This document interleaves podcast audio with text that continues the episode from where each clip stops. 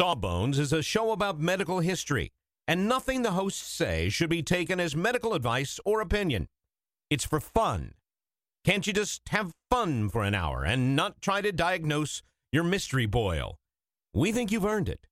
Just sit back, relax, and enjoy a moment of distraction from that weird growth. You're worth it. All right.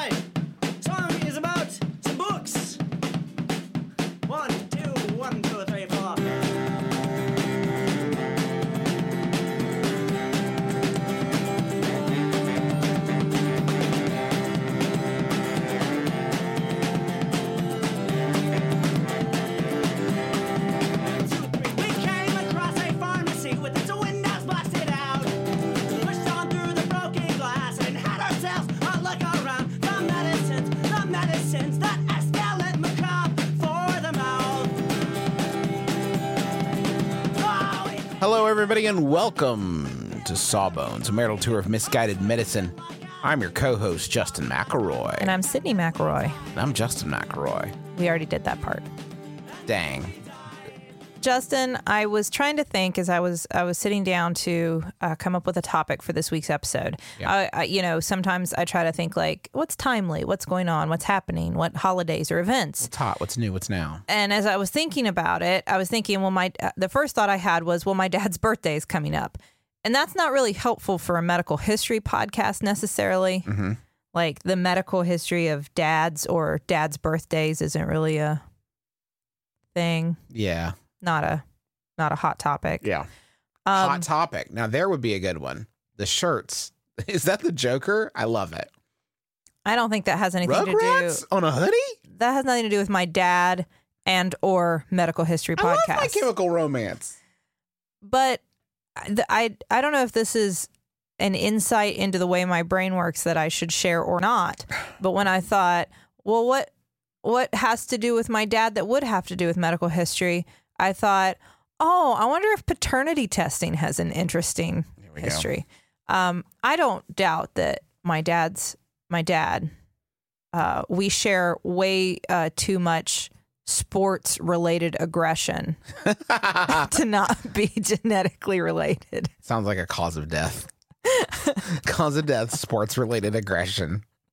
Uh, but uh, it did make me think about, you know, I bet there's an interesting history when it comes to like proving parentage. And how did we do that? Nowadays we have DNA, right? I mean, well, we always had DNA. Mhm. That's not new. You could also pretend this is about Game of Thrones. Game of Thrones is just wrapped up. Paternity is huge on that show. Right. Lineage. This is our Game of Thrones Tommy Smirl tie-in episode. It's for Yes. both. Yes. If you know Tommy, but don't know Game of Thrones, go for that. There we go. If you know Game of Thrones but not Tommy, go for that. If you know Tommy and Game of Thrones, you're probably Mary Smirl, Sydnee's mom. There's So you prob- go with there's probably like a few other people though. Probably uh, the, Yeah. the Venn diagram probably has a few other people. Uh, so humans, as you may imagine, have been trying to prove for various reasons conclusively who their parents were for a long time, both to prove that someone is, and on the other end, prove that that's not your child necessarily. Uh, there have been great efforts made throughout history to do that before we figured out that like we have DNA and there's a there's a good way to, to do that. You know, one thing I, I wanted to cover at the top is I had heard the myth maybe even in a classroom, but uh, per- perhaps not. The myth that up to anywhere from 10 to 30% of people don't know where the sperm that that created them where it actually came from that the person they think you know fathered them is right, not is not. uh, I've heard that myth. That is that is not true. It is probably a much much much lower number, like on the order of one to two percent. Mhm. So I had just not thought heard I this would myth, bust so I'm that. assuming it might be a medical school thing because I've never heard that. I I'd heard that myth before. I've looked it up. It is is considered and You asked me what I thought it would Myth. be, and I nailed it. It yeah. You got said like three, and like some studies have said perhaps up to three, but like probably one to two. Anyway, uh, the point is that's not a that's not as big an issue. Do you, Do you want to talk about terminology real quick, just because it it's, it gets a little gendered? It, It does. It does. The language when it comes to so like if you were to look up a paternity test. What they are referencing is trying to figure out uh, which individual the sperm came from when it came to making the child, because there had to there had to have been a sperm, there had to have been an egg, uh, and maternity testing refers to figuring out who provided the egg. So those are generally like if you if you're going to go have these done and you're googling to try to figure out like where can I do this and how much would it cost and what services provide them. These are the terms you would use to look up those things. Now, they are gendered terms. Know, women can make sperm, men can make sperm, vice Yes. versa. Everybody can make eggs and sperm. It's it's mm-hmm. but but there this is the this is the shorthand that we have, and there's not a non-gendered way of talking about parentage right now. You- we could say parental testing, but I think the problem is is we're looking back through history.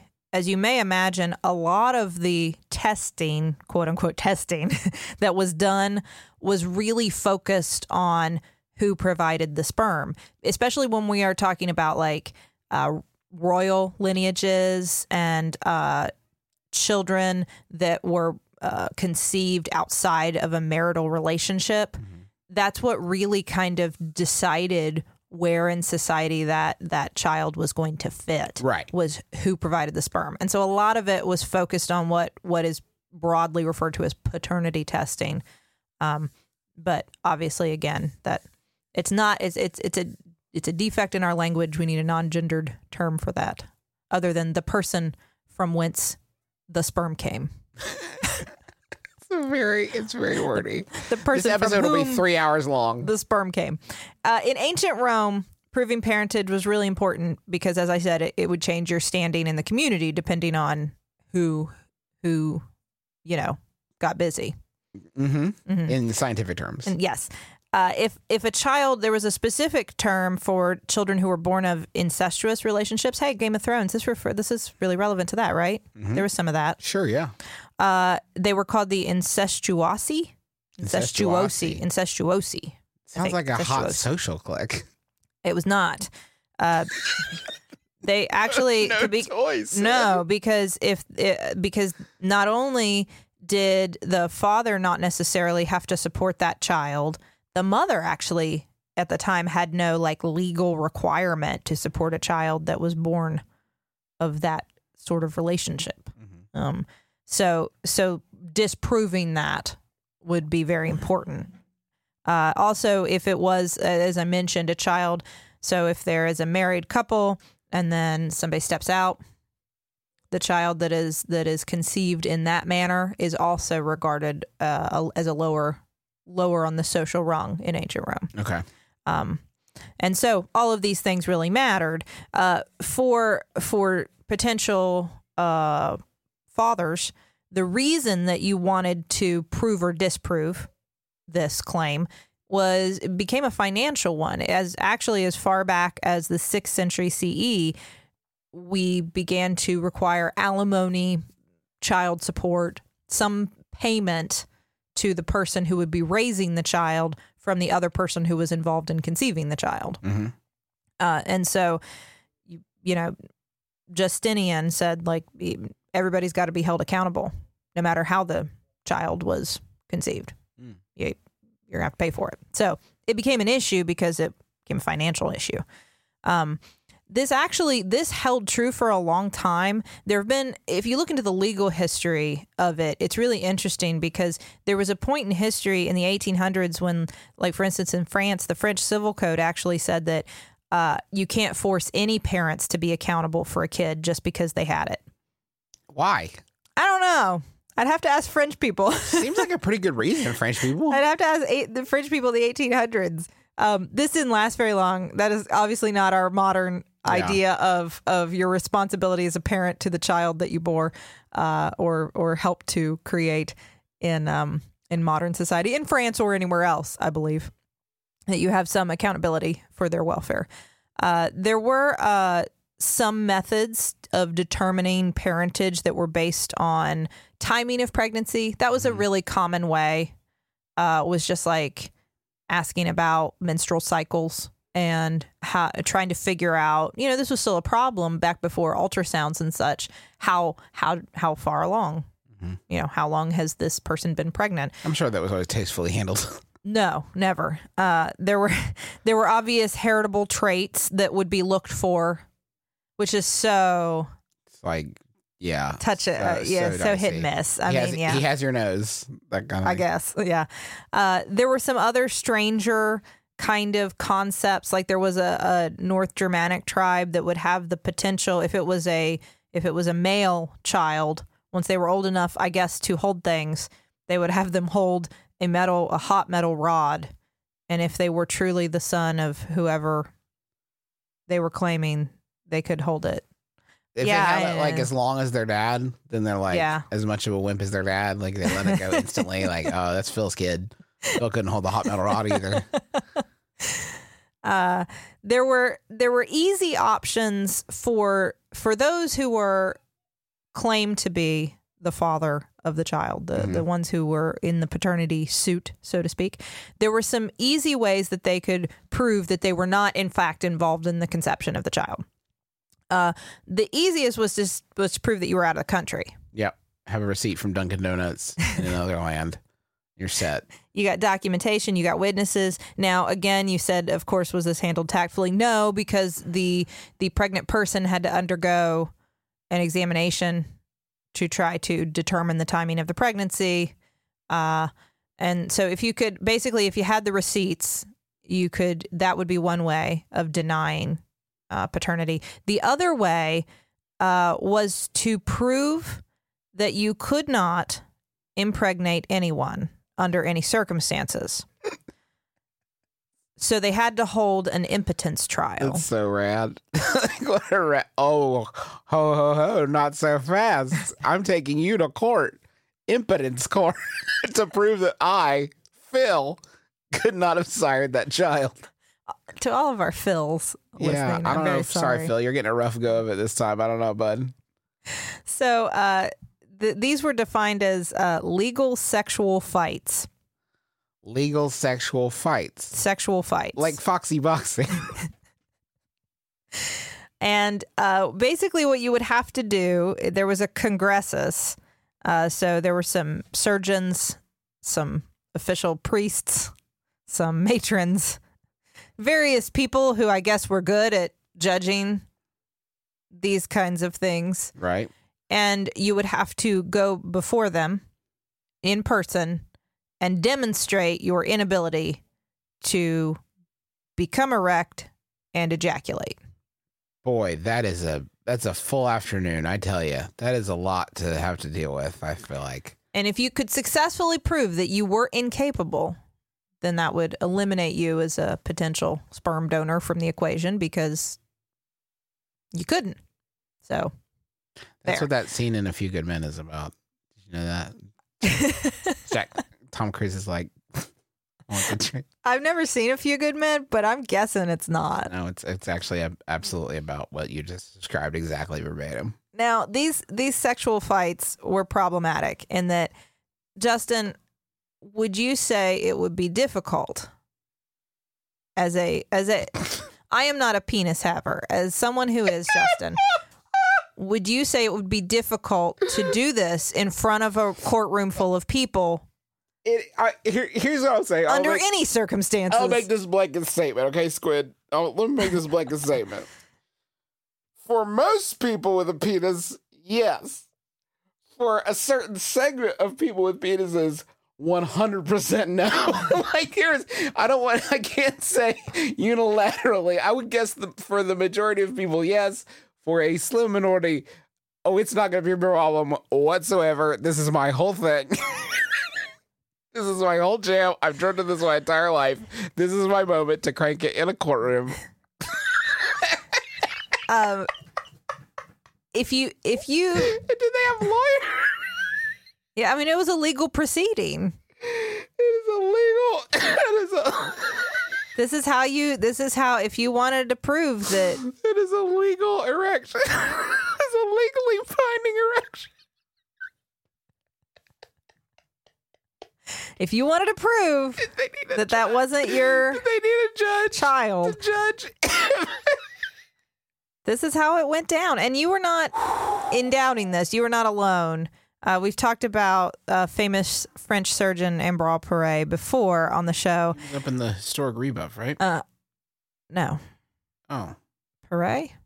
he he No, he published was- the he complete was- works that had stuff about uh Oh yes, okay, and yes, he right? did have stuff. You're right. You're right. You're right. He was. He also. We've talked about him in so many episodes. He was like instrumental in wound care and amputation and um, important French surgeon. But he also. Uh, his comment on this, which he did not publish while he was alive, he wrote it and then it was published after he after he died. That put this, put this just to a- say, like, file. listen, it would be pretty impossible for most people to perform in this arena. And I don't know that this is a great way. What a prudish time that you can't even say that while you're alive. Like, listen, this is this is off my blue side. All right, this is uh this is this one. Uh, uh, send the kids to bed. Let me tell you my opinion about erection court. There, there were other medical arguments that um, people could prove a little bit easier. People who were who were claiming they were not responsible uh, for for the conception of a child. Um, so there was an Italian physician in 1595, Giovanni Battista Condron- Condronchi, Condronchi, Got it. Who uh, talked about that if you had excessive liquid evacuation, Mhm. then you may not be able to. You, You, know, mean too much yeah, sperm? Too no, much. not sperm. like you- semen. yes, That's the word. yeah. Well, also like if you masturbate a lot. Oh, okay. I Uh, thought you meant like if it was too liquidy. you'll lose sperm quality, Oh. and that if you don't eat enough, you'll lose sperm quality. True. any deformities of the genitals. Um, he also specifically targeted overweight people and said that basically there's there's too much there's like fat in the blood, like like actual adipose tissue. There's fat in the blood, and that it would you couldn't make good sperm. Um, True. so that could be a defense True, you could true. use. Like I am too overweight to have to have pre to have provided good sperm, and Um, so I could not have possibly been involved in the conception of this that's child. true too, right? Being No, none of that is true. None of, no, none, of that is true. true. No, that is not true. Um, so if you could prove any of that, you could claim, I couldn't.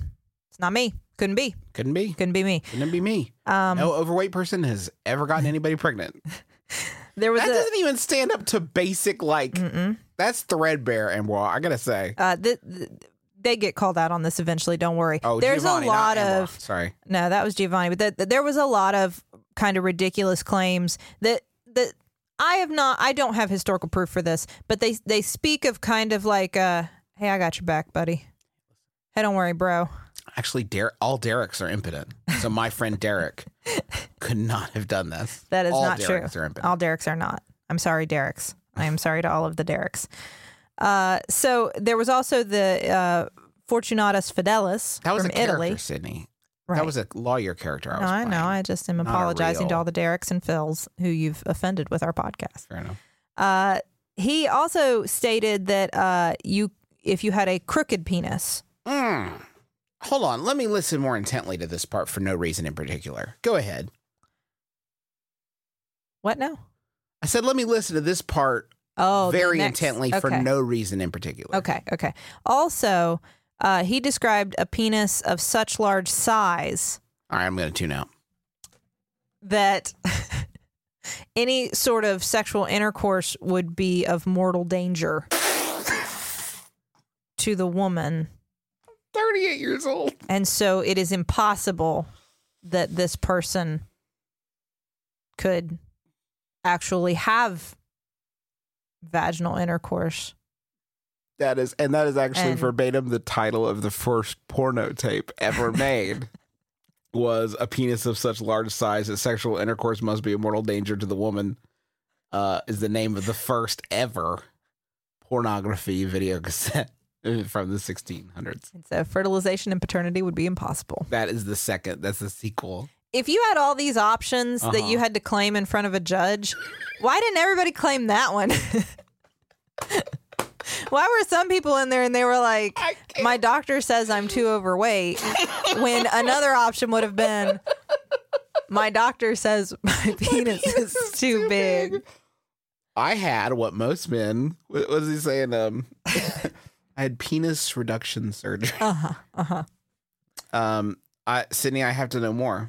I don't. I don't even care what about. I just have to keep going. Obviously, in this, uh, in the so the patriarchy is running amok on oh this boy, topic. they're having a lot of fun. They're here. just all over it. And- Patriarchy's and getting a little buck Science wild. is going to have to call them into question. But before before we get there, let's go to the billing department. Let's go. The medicines, the medicines that escalate macabre for the mouth. We have just started rehearsing for the summer theater. That's right. Summer starts in March around these parts, and that means we don't have much time at all in the evenings to make dinner. But we will not be just consuming Wendy's, uh, although there will be some Wendy's consumed, but we are going to have a little extra help with Factor, which delivers ready to eat, delicious meals right to your door and not like junky stuff you get out of the freezer aisle, whatever. This is real high quality chef crafted stuff that in two minutes you're ready to eat it. I'm talking about some Southwestern style turkey and mac. I think this week I'm going to be enjoying a shredded chicken taco bowl is is is part of my plan. Um, but they got like fancy stuff. Listen to this. Where are you gonna get this truffle butter filet mignon? I mean, seriously, from from from a, a box pre-prepared. All I got at two minutes. I'm eating filet mignon. That sounds delicious. Yeah, it sounds delicious, and you can give these a try. And it's not just these meals. uh, We're talking pancakes, smoothies. They got some great wellness shots that are surprisingly delicious. And the meals you just eat and eat. There's no prepping, cooking, or cleanup. Get as much as you need by choosing your meals every week. You're going to get exactly what you want. No surprises here. Uh, and the meals, I can say, are delicious. So what do you got to lose? Head on over to factormeals.com slash sawbones50 and use code sawbones50 to get 50% off. That's code sawbones50 at factormeals.com slash sawbones50 to get 50% off. Sydnee, you know how you're always saying that you'd like to build a Justin McElroy fan site full of all your favorite quotes, clips, videos, and hunky pictures of beloved podcaster Justin McElroy? I don't remember. Well, there's sa- no need to wait any longer, Sydnee, because Squarespace is going to make it easier than you could possibly believe to make a website uh, all about your favorite hunky podcasting superstar. I don't think I was going to. Squarespace, what is it? It's a tool. Think of it as the palette, the palette of a web design artist. But you don't have to be a web design artist. You could just take stuff off the palette that is created by real people that know what they're really doing and put it from the palette onto the easel. The metaphor is broken down. Basically, you're going to be able to create great looking websites that have fantastic customer support and help you unlock your creativity and do whatever you want to with your small business or podcaster obsession. You can sell products. You can uh, post your videos. You can share your stories about how Justin has shaped your life and is also a fantastic father. Folks, you got to stop waiting to make your Justin McElroy fan site. Go to squarespace.com slash sawbones for a free trial. And when you're ready to launch your Justin McElroy fan site, use offer code sawbones to save 10% off your first purchase of a website or domain. So we in the 1600s we began to develop some pathways to uh, figuring out like what the problem is. We didn't really understand fertility well, right? Like before we can start figuring out like who who are the parents of this child, Right. we have to figure out like how are babies made. Right. We're yeah. We're a And- long way away from that. and we're still like there's still a lot of debate a, a lot of people had the idea that it was really just the sexual act and not necessarily any sort of exchange of fluids Right, or right, anything right, so like you didn't so the ejaculation was removed from the idea of fertility for Mm-hmm. a while um, this started to change in the 1600s when we found sperm when we had well, first we had to have a microscope and then we could look look at some semen and go, "Whoa, oh, hello. what are these animalcules?" that? You think that that word just came to them unbidden?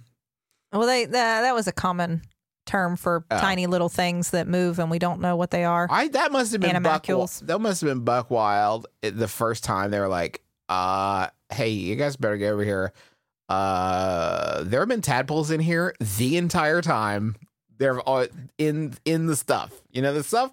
There have been tadpoles in it. I kid you not. Come look. Come look. Quick. people were pretty freaked out and it, and it really it challenged the idea that if there is a penis and there is a vagina a baby can happen nothing else is needed all of a sudden we begin to get the idea that well some there's something else happening um, as uh, I like, there's a Swiss anatomy professor, Albrecht von Haller, in the 1700s, who said, Anyway, sexual intercourse requires a perfect instrument, but to father a child, a little bit more is needed. All right. Uh, so throughout the next 200 years, there would be a lot more study on what are sperm, what do they do, what uh, about uh, ova? How about that? What about the other the other part of the equation? We need an egg as well uh, to try to figure out um, how everything worked. But all of this doesn't really tell you who the parent is. It just it's it helps you figure out who the parent isn't, right? Right. Because Which is a slow and inefficient way of determining parentage. Exactly. If you if if the only thing we're focusing on are, I mean, let's be honest, um, people with penises who want to say, not it. Not it. I mean, me. that's I, I can't look. There's no there's no sperm in there, so it wasn't me. Um, that's pretty much all this so far we were able to figure out, uh, and as a result, at the even into the 20th century, if you asked a doctor to testify with expert medical opinion as to could this individual be you know responsible for this child? Do, do you think that this is the person who was involved in the conception of this child? It was really just their opinion and their experience. There was no scientific grounding for this. A lot of it still had to do with proximity and timing. Did these two people have sex around the time that we Right. think this child probably was conceived? Um, but there were other uh, as in 1909 there was r. Gottschalk who published an outline of forensic medicine because that's what we're starting to get into right? Forensics trying to figure out what happened here. Um, not necessarily diagnose or treat anything.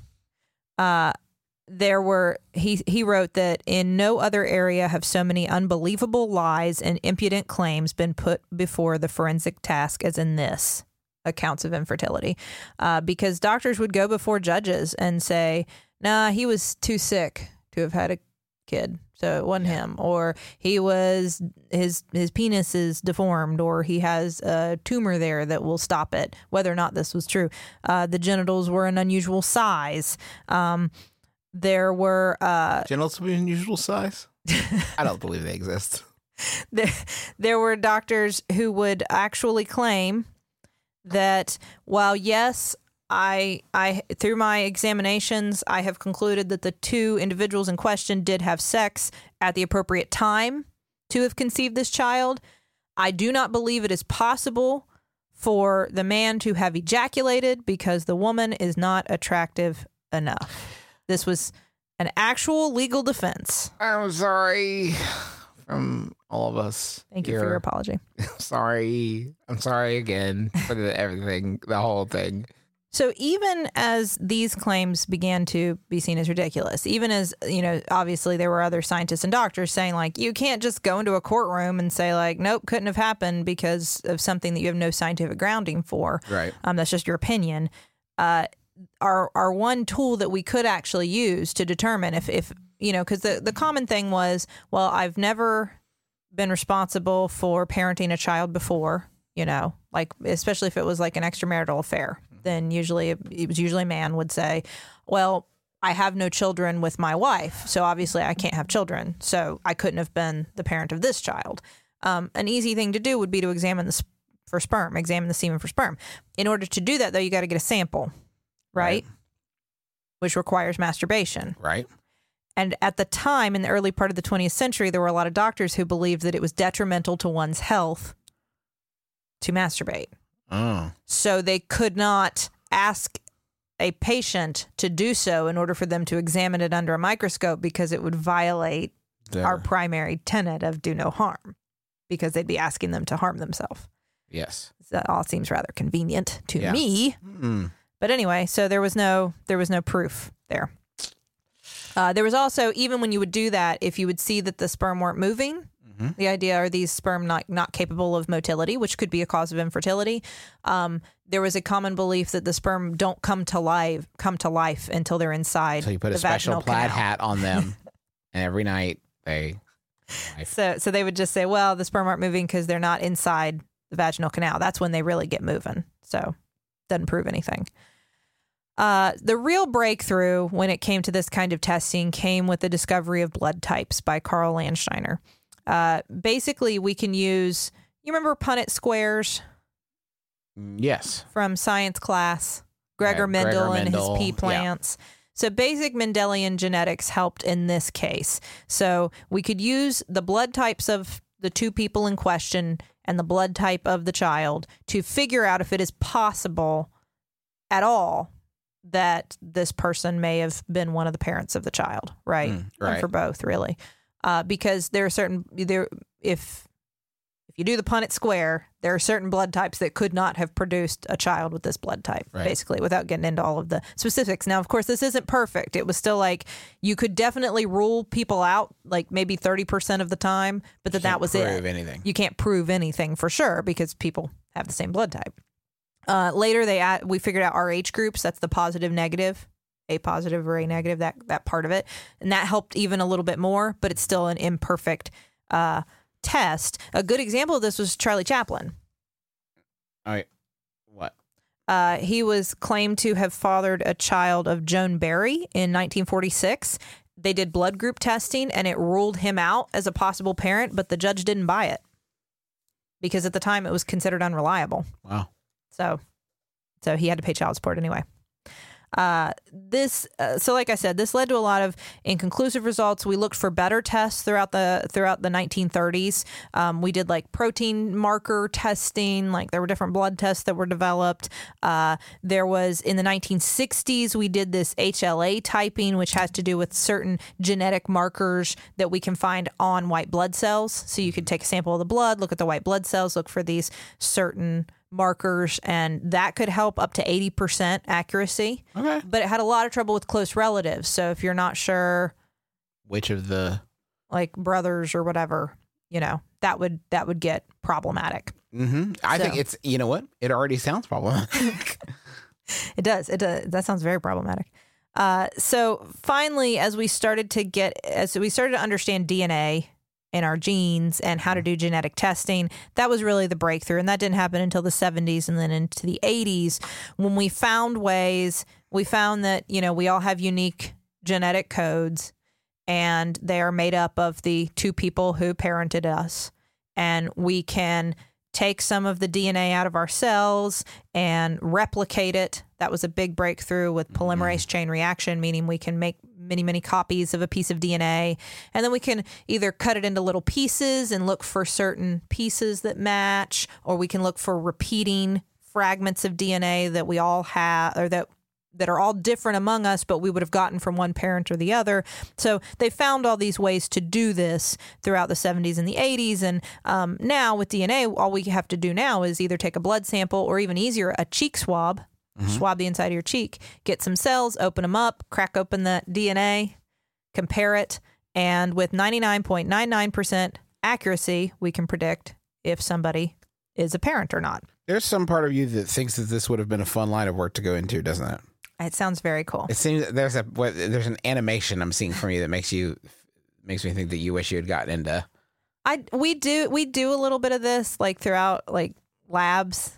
Well, I mean, I did in my in my college like chemistry labs and stuff and biochem and things, and it's just fascinating to think about. We do these like gel electrophoresis, separate the, out the different pieces of DNA that we broke apart with restriction enzymes. It's really interesting. I don't know. I just think it's very cool. But it's the same idea as we've done an episode on genetic testing before. We can do that and we can figure out who your parents are. Um, you can do that. A lot of people ask, can you do that while like a person is pregnant? Can Yeah. you figure out who the who the other parent is while the person is still pregnant? You can. There's one sample that's there's one way of doing it that's invasive. It's called chorionic villus sampling, where you actually have to stick a needle in and get a yeah sample from inside the uterus during the pregnancy. And there are some. I mean, there there slight risks, but there are some risks to that. Right. There's another way to do it now where we can just look for uh, cell fetal cells, cells from the fetus in the blood, like by getting a peripheral blood draw from the, from Oh, the yeah. parent, which is pretty cool. So you can do that, um, or you can just wait till after the baby's born too. Um, it's still a problem with identical twins. Oh yeah. They have the exact same genetic code. So you couldn't prove. You couldn't prove which one is the parent. How interesting. There was a case in Brazil this year where two men were ordered to pay child support for the same child because they could not conclusively prove which one was the dad. wow, weird. I know. I thought that was interesting. Yeah. Uh, another interesting exception are uh, chimeras. So, The it, mythological beast. no, Ah, no mistake. that is that's a different thing, isn't it? Chimera. Is that a chimera? Let me tell you. While you're looking, I see you're googling. While you're googling, let me look. Let me tell you what a chimera is. So, Fire breathing monster with a lion's head, a goat's body, and a serpent's tail. Yeah. well, this that is not what I'm referencing. Okay. Animals Yes, can be uh chi- can be chimera, and humans uh, are animals, so we can too. So basically, every cell in your body has the same DNA inside your the nucleus, right? We have the same genetic code inside the nucleus. Right. Every body cell, no matter where it is in your body, it's all the same. Except for genetic chimeras, they have two different cell lineages in their body. The most common way this happens, I think this is the easiest way to understand what I'm saying. If you imagine that there are two eggs inside the uterus and two different sperm fertilize those two eggs, and then very early in the zygote process, in the in the formation process, the two fuse into one. They're like two, two, two people in one. Wow. And so there are two completely different genetic codes scattered throughout their body. Most of the time, you don't know. Like, this wouldn't be something that would be readily, you wouldn't see anything. Would Everything like would look fine. super strength. No, occasionally you'll see like different um, color eyes or different patches of different colored skin um, that might indicate that this is true. Um, but uh, you wouldn't necessarily ever know that this was true. Uh, calico cat is a great example of this. Calico cats are chimeras. That's why they Oh. got the different colors of fur. Now, what's interesting is there's Why aren't calico cats more rare then? It seems like there's a lot of those. I think they are more rare than other types, aren't Well, they? maybe I don't Yeah. Know. Well, I mean, I mean, here's the question: like, are chimeras less rare? There are other reasons that a person can be a chimera. This is just the most Oh, most common, but um, are they less rare than we know? We all have a little bit of of uh other cells in us. Typically, there's exchange in the over the placenta. Anyway, it, this doesn't matter. The point is, in 2002, Lydia Fairchild was a case where she was getting divorced. She was pregnant with her third child, and uh, she was trying to um, get child support for her other two children and the one that was on the way. And and that was it, it was standard at the time to do a proof of paternity to prove that who she was saying was the dad was the dad of her children. And they also got um, blood from her. And what they found is that while yes, this indeed was the father of the children, she could not possibly be the mother of her two children. Now, initially, prosecutors jumped on this and tried to take her children away from her. Thought she was running some sort of scam. Nobody knew exactly what the nature of the scam. Why? what a scam that would be. Yeah, that's a, as as someone who's raising two children right now. I don't know why that would be the scam. Yeah. But um anyway, so she she was taken to court over this and she kept insisting no they're my kids and like nobody was like uh, we have no evidence that they're not her kids like we don't know what's going on with this testing. So what the judge had was someone present in the delivery room when she gave birth to her third child. And then very shortly after, they took blood samples from both that child and Lydia Fairchild, and they found that she w- could not possibly be the mother of that child, but they had witnessed her giving birth to it. Yeah. So, uh, one of the defense lawyers read an article in the New England Journal of Medicine about a different woman from Boston named Karen Keegan, who was a chimera, who had chimer- chimerism. Uh, so they theorized perhaps this could be the same. So for their client, they took DNA samples from different places in her body, and they found that even though her skin and her hair did not match her children's DNA, they uh, did a cervical smear, like a Pap smear test. The cells from there had the same DNA and proved that she was the mother of the children because they're just cells from the two different Wow. cell lines in her body. Wow. Interesting case, right? Yeah, that's fascinating. Yeah. But anyway, it's easy now, right? We fixed it. We solved this one. yeah, we're really we we're really good. I mean, I, I guess if you ever watch the Maury Povich show, I And think I that's do. all it is these days. I never miss one. Is is that? But yeah, with ninety nine point nine nine percent certainty, we can we can figure out who who parents are, or vice versa. Even like if a parent isn't present, you can like backwards construct. If you've got like one parent's DNA and the child's DNA, you can figure out the genetic code of the other parent, even without having them present. A wild time. Yes. Uh, folks, thank you so much for listening to Sawbones. We hope you've enjoyed yourself. Happy Uh, birthday, Dad. Happy birthday, Tommy. Um, Um, he should do a court appointed on this. yes. There's yeah. a great legal history. listen to Tommy's podcast. It's a legal podcast. If you like Sawbones, uh, listen to Court Appointed. Um, He does it with my uncle Michael, who's a real lawyer. He's an actual lawyer in the same way that Sydnee's an actual doctor. Um, if you remember to renew your license, don't forget to renew your license. I'm reminding you here on the podcast. I will. Okay, I just remember. It's, It's just like money. just- Everybody out there, it's just money. they just have to pay. Such a racket. It is a racket. Uh, uh, thank you to the Max Fun Network for having us as part of their extended podcasting family. Uh, we are gonna be on the road pretty soon. If you want to come see us live, I don't know if we've even mentioned this.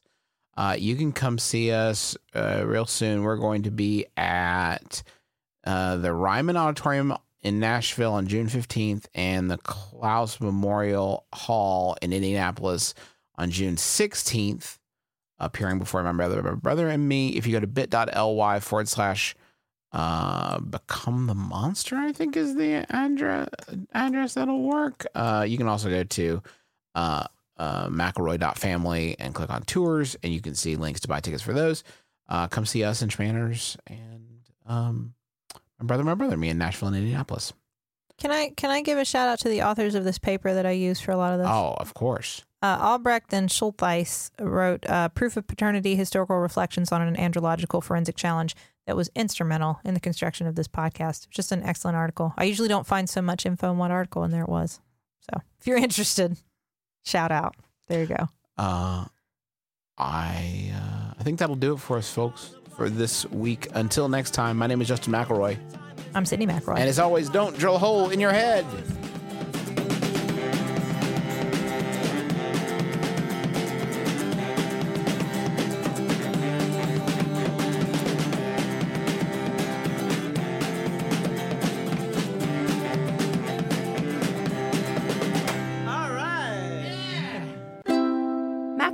MaximumFun.org. comedy and culture.